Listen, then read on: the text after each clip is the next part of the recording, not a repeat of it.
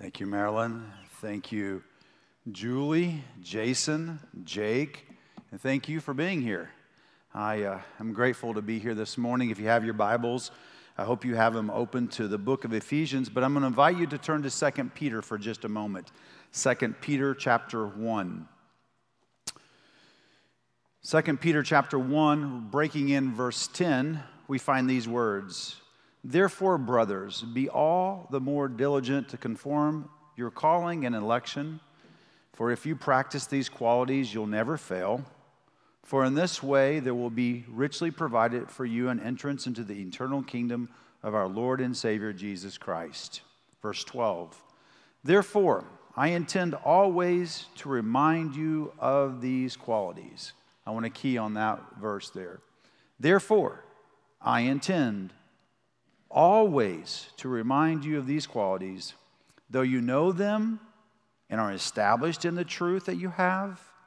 I think it right, as long as I am in this body, to stir you up by the way of reminder, since I know that putting off my body will be soon, as the Lord Jesus Christ made clear to me. And I will make every effort so that after my departure, you may be able at any time to recall these things. Let's pray. Father, I pray that you would give me the strength and spirit that is only possible through the Holy Spirit to proclaim and lift high and to exalt the name of Jesus, our hope, our salvation, and the only thing, Lord, that we really need to be reminded of this morning. I'm grateful that you, God, have given us a way to see this in your word. I'm thankful for your son, Jesus, who provided it, and I'm so thankful that the Holy Spirit has helped us believe. I pray this in Jesus' name, amen. I think one of the greatest joys of any parent or any coach, or most certainly it's one of the most important tasks of a person proclaiming the word of God, is to remind someone. It's one of the greatest jobs. I was speaking with someone this week, a younger person, and they kind of had this thought process. Well, it seems like I'm always reminding my kids to do this. And I said, you know, the truth is, that is the job of a parent, to always be reminding. And we've recently got back into basketball season, and I've watched coaching a little bit. And I've watched some coaches from the sideline, and they seem to be always reminding someone of the fundamentals. Even though they know them, they still have to be reminded. And I think that's true for those that preach the gospel as well. One of the greatest truths is the communication of the gospel to those who may have never heard, and I think that's crucial, and it's so important.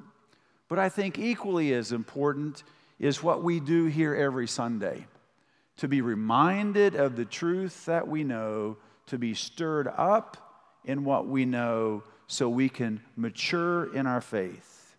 So I say all of that today is a review. If you were with us this fall, you know that we were working through the book of Ephesians. So now I invite you to turn to the book of Ephesians. And I just simply have some words of review this morning. The review of this book. Let me say we live in a time and in a world that no matter how intentional we may be to protect ourselves from it, we are bombarded with all types of information. There's all kinds of narratives that are being played out for us. And the truth is, everyone is selling us their version of the truth, whatever that may be.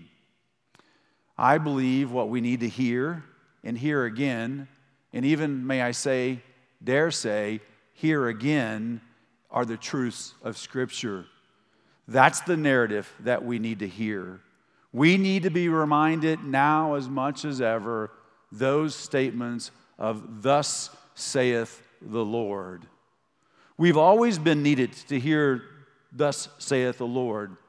But if I could be a little frank this morning, and I'm going to make an indictment, and I don't mean to to make a comment in some despairing way, but I'm concerned.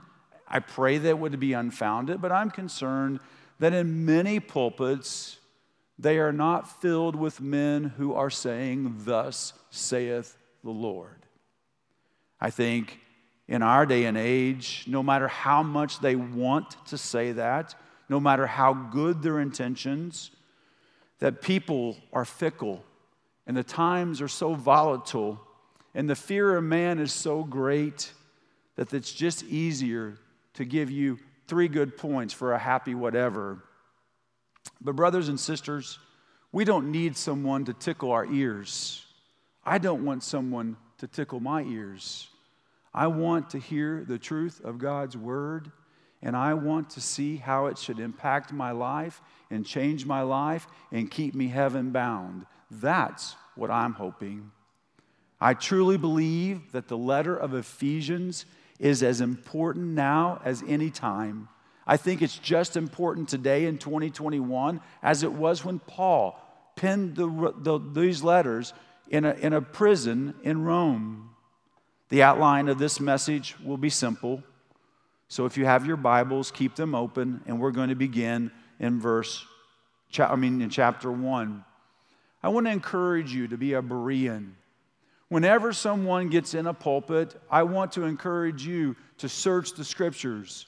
Make sure what they are saying lines up with the Scripture, and pray for that person, and ask the Lord to enlighten and to, if you will, reveal the truth of Scripture in your own heart.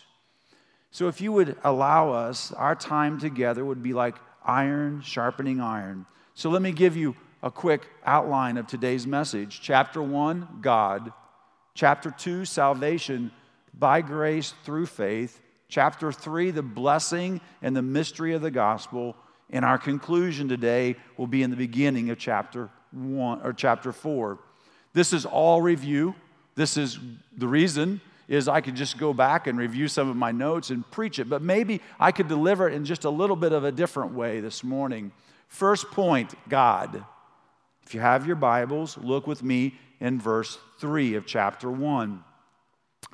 Blessed be the God and Father of our Lord Jesus Christ, who has blessed us in Christ with every spiritual blessing in the heavenly places, even as He chose us in Him before the foundation of the world, that we should be holy and blameless before Him. In love, He predestined us for adoption to Himself as sons through Jesus Christ, according to the purpose of His will, to the praise of His glorious grace, with which He has blessed us in the beloved. Brother, could you bring down the speakers just a little bit? I'm sick of hearing myself. I don't know about you. All right, I pity you to hear me. So the very first point is simply God. God is the first point. The glory of God in this chapter, the greatness of God, the goodness of God, the grandeur of God. It is here in this chapter, in the very first chapter, and it's probably the point that we all need to come in and understand this morning on this snowy, cold January day. Whatever's in your mind, here's the point. There is a God and He's indescribable. He's glorious and He's wonderful. Whatever's consuming your thoughts, think about God. God is essential for every believer to follow Christ. But you see, I have a problem. Sometimes I tend to look at myself rather than God. And let me just go ahead and confess something else. I'm positive no one else has this problem. But far too much of the time, I'm preoccupied with myself. I'm consumed with everything about me. I know I'm the only one, right? Yeah, in some African American churches, they would say, "Come on, help him now, Lord, help him. Don't let me stand up here and be the only sinner in the house." You see, our forefathers were consumed, and the Scriptures are written with people that were consumed and delighted about God. St. Louis Crossing, if I could urge us, if I could implore us, if I could beg us to do something this morning, it's start to being consumed about God. All the other things that we think about, Tim Dillingham, all the other things that you think about are insignificant when compared to the indescribable God. Maybe I point out something. Maybe it's true in your life. Maybe it's only true in my life. But my focus, my conversations, my hopes, even the temptations of despair are all seemingly focused on me. I don't need to go through each point, but what I'm talking about is this.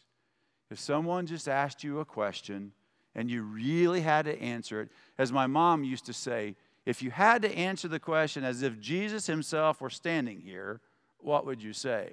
Well, that's the silliest thing in the world, because you know what? Jesus is here. It's not like he's not here.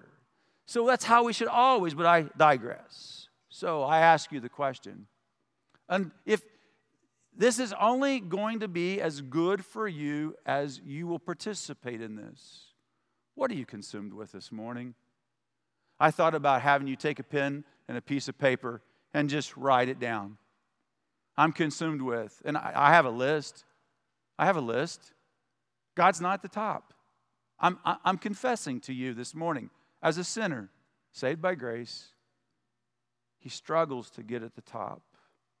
Dr. Martin Lloyd-Jones says that in this little epistle, we are seeing that God is in control, period. Does anyone else here today need to be reminded of that truth? Brothers and sisters, God is in control, period. God controls everything. God's in charge of everything. God makes everything happen. There's a definition. It says this: God, by definition, is the supreme, the infinite, the eternal being, the creator, who necessarily exercises absolute sovereignty over the whole creation. This is the meaning. This is the meaning of the term God. Technology. That's, you got to love it. Oh, my Lord.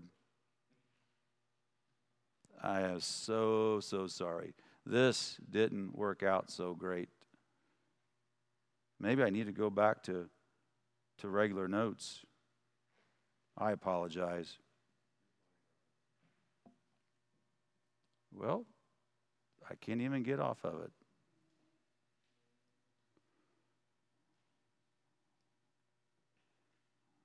Well, there is talk about technical difficulty. There's probably a reason, Jake, I haven't preached in a long time. Somebody pray for me.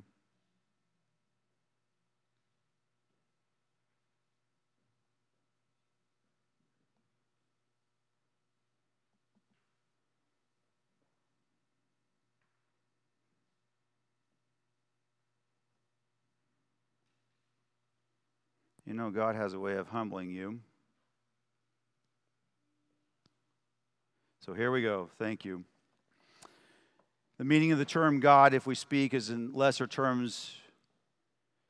And if we speak of God in lesser terms, we're not speaking of God. It's a figment of our imagination, Luther said. So in the first chapter, we see the grandeur and the glory of God. God the Father sovereignly planned our salvation. God the Son lovingly executed the plan. God the Holy Spirit graciously opening the blind eyes and our deaf ears, applying the good news of the gospel to the heart and souls of those of us that are dead in our sins and trespasses. Brothers and sisters, there would never be salvation if God hadn't planned it, thought of it. It's all of God's purpose. It's all by his own will. When we think of being followers of Christ, when we think of Christianity, it's thinking about God. The first point that I want to remind us of this morning is God. So here's the question. Here's the question for me. I really weren't through this. I have to just stop here and just take a little bit of a moment. I struggled with this message. I was going to preach something else in Ephesians chapter 4 this week, and I literally labored. And finally one morning, I felt impressed. I believe maybe by the Spirit's leading that I needed just to review the first 3 chapters of Ephesians. And so this is where this message comes. And maybe it's just what happens when you speak or preach. Sometimes the message is just for you. And so if you would allow me, I'm just walking through what Tim needed. And the truth is, I recognize that my life needs to be more saturated with God. Maybe your life does. Let me tell you how I'm trying to do that. I'm trying to be very diligent about spending time in His Word. Kim and I had this conversation on the way to church this morning. And it just seems like there's everything in the world that wants to get in the way. If you just say, I'm going to read my Bible just for 5 minutes or 3 minutes or 10 minutes or 45 minutes, you have to fight for it. But what I'm saying to you this morning is, as I've been doing that now once again, being very diligent in that, God seems to be just revealing Himself to me in ways that are new and afresh. Also by meditating on it throughout the day. In other words, chasing off those things that are in our head and that wants to consume us by meditating on the very things that God has laid on your hearts. This week, I had a text exchange with a brother. And it was a kind of a lighthearted text, and then I kind of replied, and it was about current events. And I made my typical snide remarks, and we moved on. And then I think it was the very next day, if I got my days right, I was in Psalm 19, the psalm that you read as our call to worship. And all of a sudden, I realized that my thoughts in that day were consumed about something else. The current events, if we don't need to talk about those, right? But it seems like we're consumed with them. And what I realized was what really I needed to meditate on was what Jason read in Psalms 19. Go back and read it. It's profitable for us. The very first point is God. The second point is salvation. If you look in verse 7, it says, in Him, that's meaning Jesus, we have redemption through His blood, the forgiveness of our trespasses, according to the riches of His grace. If you flip over with me, be there, get into your word, look in your Bibles, look right here in Ephesians chapter 2. Here's what Paul says. And you were dead in trespasses and sin, in which you once walked, following the course of this world, following the prince of the power of the air, the spirit that is now at work in the sons of disobedience, among whom we all once lived in the passions of our flesh, carrying out the desires of the body and the mind, and were by nature children of wrath, like the rest of mankind. We're being reminded every day of some issue or something in our life that's not complete.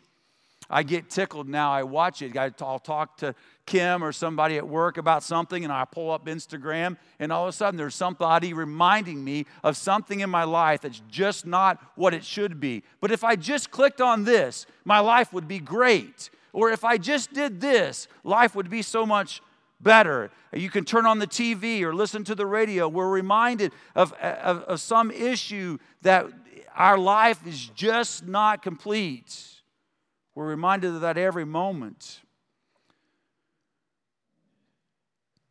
I'd like to ask you this morning, there's an item in your life that you think, if my life just had this, it would be complete.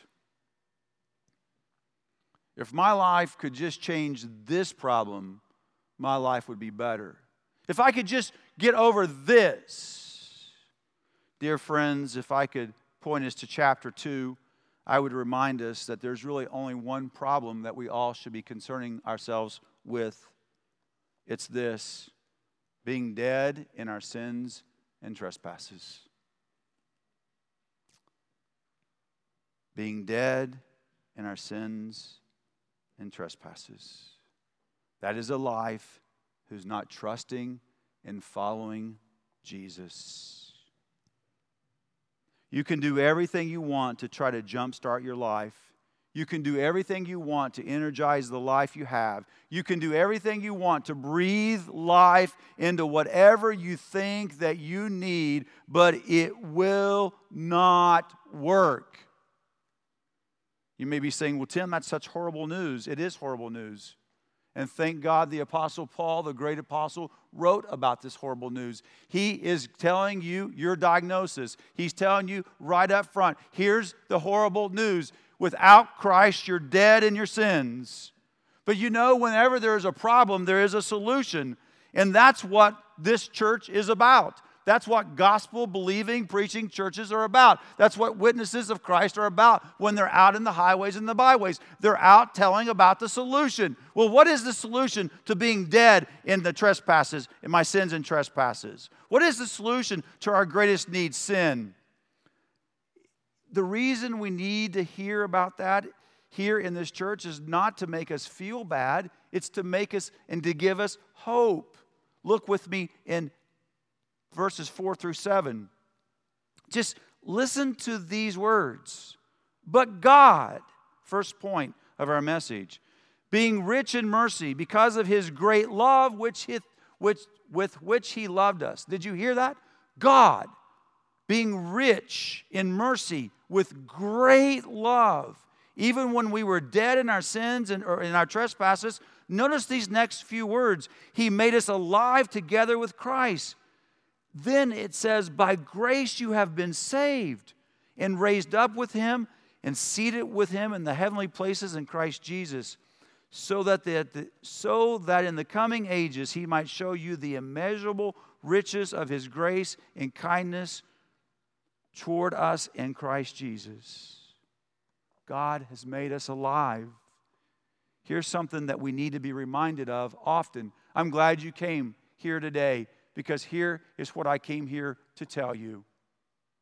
I came here to tell you this. God loves you. Did you hear me? Does anybody need to hear that this morning? God loves you. God loves you. God loves you. God loves you in spite of you. God loves you unconditionally. How do we know that God loves you? How do we know that God loves us? We know that by looking at Calvary. God's love is shown to us by the sending and the dying and the raising of Jesus Christ. God's love is shown to us in Jesus Christ. Why do we sing, "Turn Your Eyes Upon Jesus"? The reason we say that is because when we look at Jesus, it's for God so loved the world that he gave Jesus, so that none should perish, but that those who believe would have everlasting life. Isn't that worthy of an amen? God loves you. In a world that says nothing is good, in a world that says everyone is to be villainized, in a world that's skeptical of everything, we need to be reminded this morning that we have reconciliation with God and peace with God through our Lord Jesus Christ. That's good news. We need to be reminded this morning that Jesus is the way. Jesus is the truth. And Jesus is the life. So post that on Instagram. So tweet that on Twitter. So post that on Parler. So put that on Facebook. So tell CNN to put that on the news. So tell MSNBC to shout that from the mountaintops. Tell Fox News to run that story, that Jesus is the way, that Jesus is the life, and that Jesus is the truth. Can you tell? I'm a little excited. Let's go a little farther. Verses 8 and following. For by grace you have been saved through faith. It's not of your own doing. It's the gift of God, not as a result of works, so that no one may boast. For we are his workmanship, created in Christ Jesus for good works, which God prepared beforehand that we should walk in them.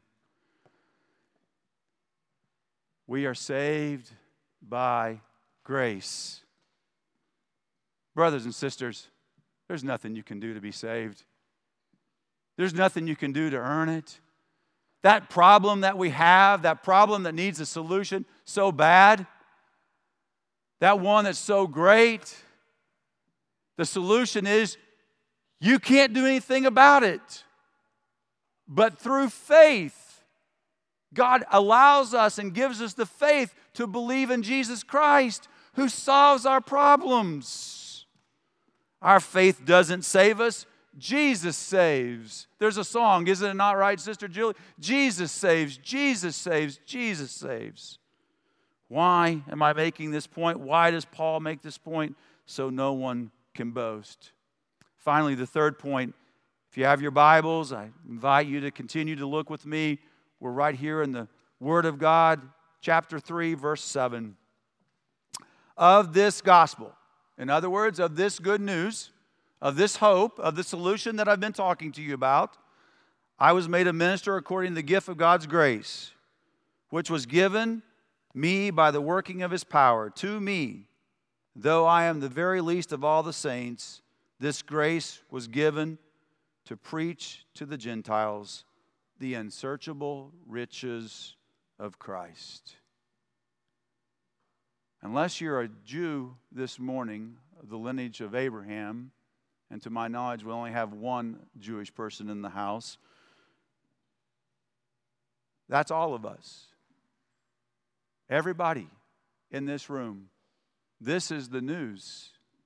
That Paul said, I came to give you this good news to the Gentiles. This was earth-shattering. This was a paradigm shift to bring life for everyone who is the plan. What is the plan of the mystery hidden for us, hidden for ages in God and created all things, so that through the church the manifold wisdom of God might be made known to the rulers and authorities in heavenly places. This was according to the eternal purpose that He has realized in Christ Jesus our Lord, in whom we have boldness and access with confidence through faith in Him. So I ask you not to lose heart over what I'm suffering for you, which is for your glory.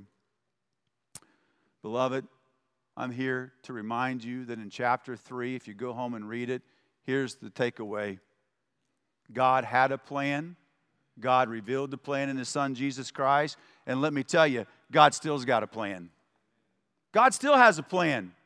His plan's never changed. He's not on plan B. God's always had an A plan. It's always been His plan. You see, the point is this book is about God. This is His story. This is His message. And this is His plan. And isn't it good that He's made it known to every tongue, tribe, and nation? That's good news, right? You want to talk about equality? The gospel is equality. You want to talk about diversity? The gospel brings diversity. That's what we need to be reminded of this morning. We need to be reminded what a blessing it is to know that's been revealed in His infallible and inerrant word. We need to be reminded this morning of the great purpose of this world is Jesus. I don't know if you've been following along the daily readings in Genesis, but if you have, you've noticed that God created the world and then Noah and now we're to Abraham. Do you know it was all part of His plan? God's unfolding His plan. And His plan came and culminated in His Son, Jesus Christ. And there He came to die for your sin because you and I were dead in our sins and trespasses. And He says, for those of you who believe, you have new life in Christ. And then He says, I'm coming again. I have a plan. I'm going to come back. That's good news. We need to be reminded that the point of our lives is to live for the glory of God alone. The third point is the mystery is no longer a mystery. It's right there in front of our eyes. God's revealed it in His Son, Jesus Christ. So I'd like to try to land the plane today. You say, okay, so what? Some of you, somebody here is saying, so what? So what? You're up there, Tim, you kind of flaring your arms like you usually do, and you got loud, and you stomped, and got a little excited. So what? Why? Well, let me tell you why. The transition in the letter of Ephesians is chapter 4.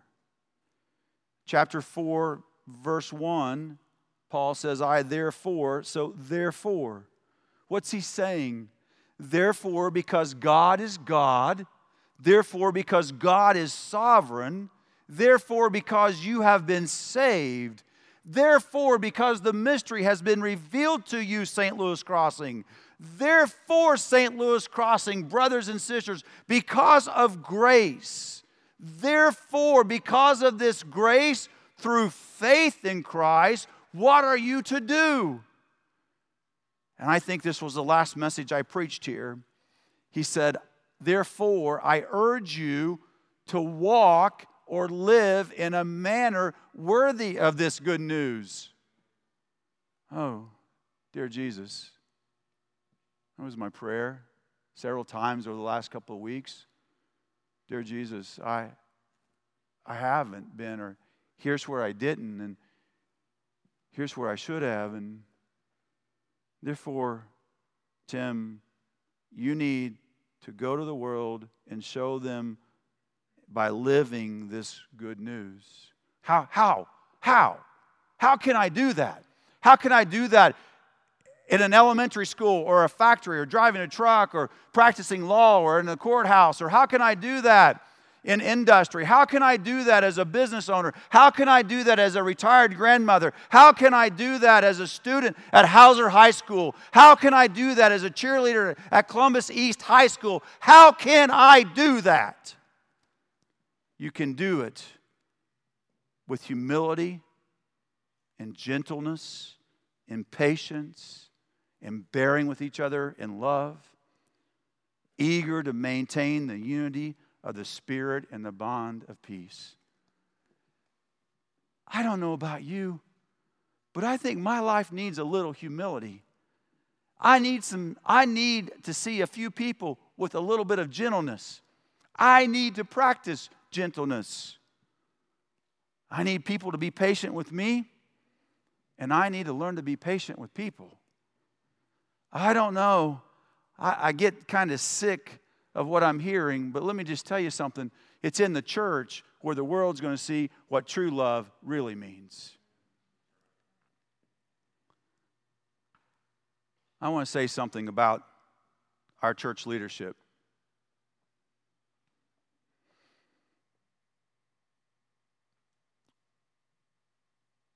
The past several months have been difficult. These men have prayed and struggled and wrestled and talked about what's right to do as a church, what's good for everybody. And I just want to say that I'm glad I went through the last couple of months.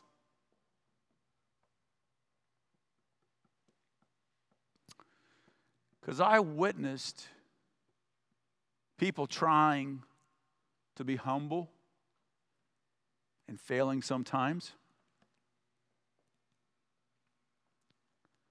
I witnessed trying to have conversations that were laced with gentleness and it not being sometimes.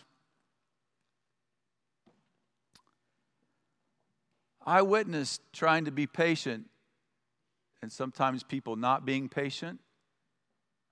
You get the point. But I also have had enough conversations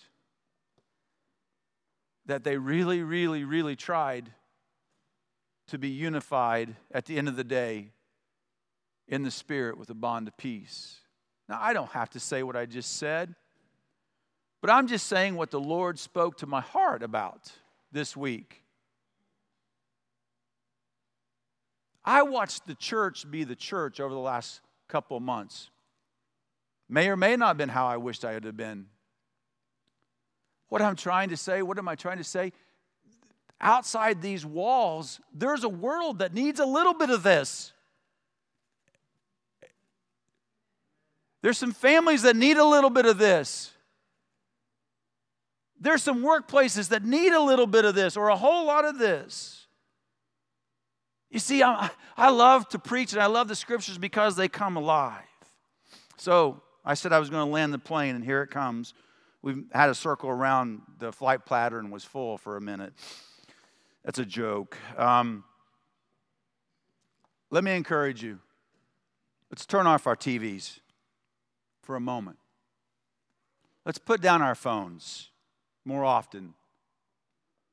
Let's get off social media a day or two more, because they are entangling us. They're tripping us up. They're messing with your minds. Let's start turning our eyes on Jesus. You see, it's in Him we have hope. It's in Him we have life. Brothers and sisters, if you watched an ounce of news, listen to what I'm saying to you. This church has this resource here because of the gospel of Jesus Christ. In Him we have hope. In Him we have life. In Him we have freedom. In Him we have eternity. In Him we have help. In Him we have comfort. So let us set our gaze on the cross. Let us set our hope on the celestial city. If we're going to march anywhere, let it be to Zion. Let us recommit this day to our Lord and Savior. Let us live Luke 9. If you don't know what it says if anyone wants to follow after me, let him take up his cross and follow after me. I pray that prayer almost daily. Here's how I pray it. Lord, let me deny myself of my agenda today so I can die to myself. Therefore, I can be devoted to you. Let us pray that prayer. Let us be more concerned with fields that are white until harvest and the few laborers that are in the field. And let us pray earnestly that our conversations are more about Jesus than anything else. Did anybody set their alarm to 10:02? Don't raise your hand. But if not, why not? Brother Sean stood up here and said, set your alarm to 10:02. Who cares if it goes off in the middle of a classroom or at work or in a meeting? Just quickly. And Kim and I had that conversation on the way to church this morning. Puts my mind on the harvest. Puts my mind on the person that needs to hear that gospel conversation. Let us resolve in the depths of our souls 5589. 5589. Isaiah 55 verses 8 and 9 that Brother David said, let us be reminded that His ways are higher than our ways. Let us rejoice, there is coming an inauguration of the true King of Kings and the true Lord of Lords. His name is Jesus. Let us let our hearts be warmed that there is a King and He's coming soon, very soon. Father, through technical difficulties and me stammering and struggling, I pray that the gospel has clearly been identified. I don't know if this moment there is someone sitting here or watching by Zoom that has never really put their faith and trust in your Son, Jesus Christ, realizing that the only thing that can save them is Jesus. What a great morning this would be on this cold and snowy January morning to come home, to come to you, to repent of their sin and refocus and realign their lives on you. Father, for some of us, we need to be reminded of so many other things. There's some of us today that needed to really repent and to use a word we need to stop backsliding and come forward and get our lives right with you. And it may be this moment. Lord, let us get excited about heaven. Let everything in this world grow dim other than that journey marching to Zion. I'm grateful for Jesus. I pray you'd have your way. It's in your name I pray.